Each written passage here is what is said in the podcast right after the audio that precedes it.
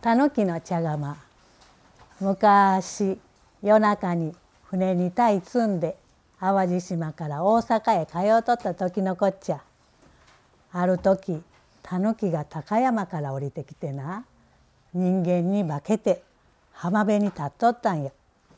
ほいで鯛積んだ船に向こうって「乗せてくれ乗せてくれ」って呼んだんやって。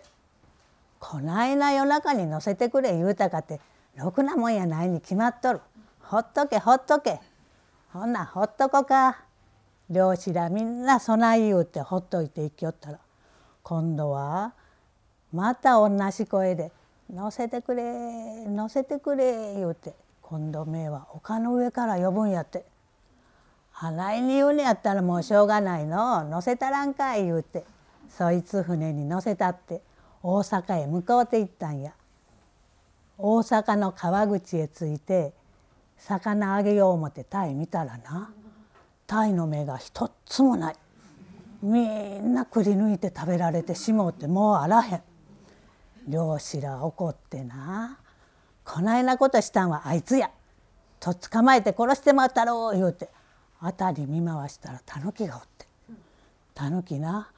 待ってくれ。わし殺したかて何にもならへん。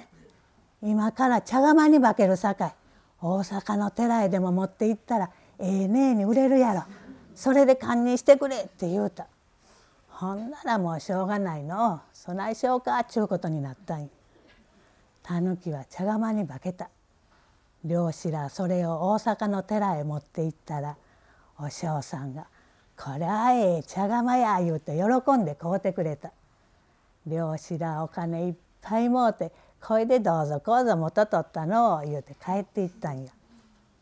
寺の方ではお嬢さんが「ええ茶釜やええ茶釜や」言うて小僧さんに「この茶釜きれいに磨いといてくれ」言うて言いつけたんや。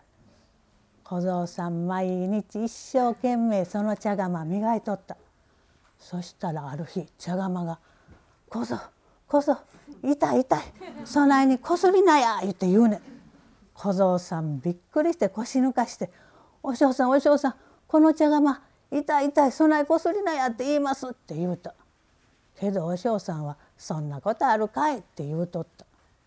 そのあくる日は茶会でなお嬢さん小僧さんに「あの茶釜でぼちぼち湯沸かしといてくれ」って言うたんや小僧さん茶釜に水入れて火にかけたらな茶釜が「小僧小僧熱い熱いそないに炊きなって言うねん小僧さんびっくりしてもうこら化け物や言うたらお嬢さんも飛んできた茶釜はタヌキになって逃げ出してしもうたお嬢さんから小僧さんからほうき持っておあえましたんやけどタヌキはとうとう逃げてしもうたんやって。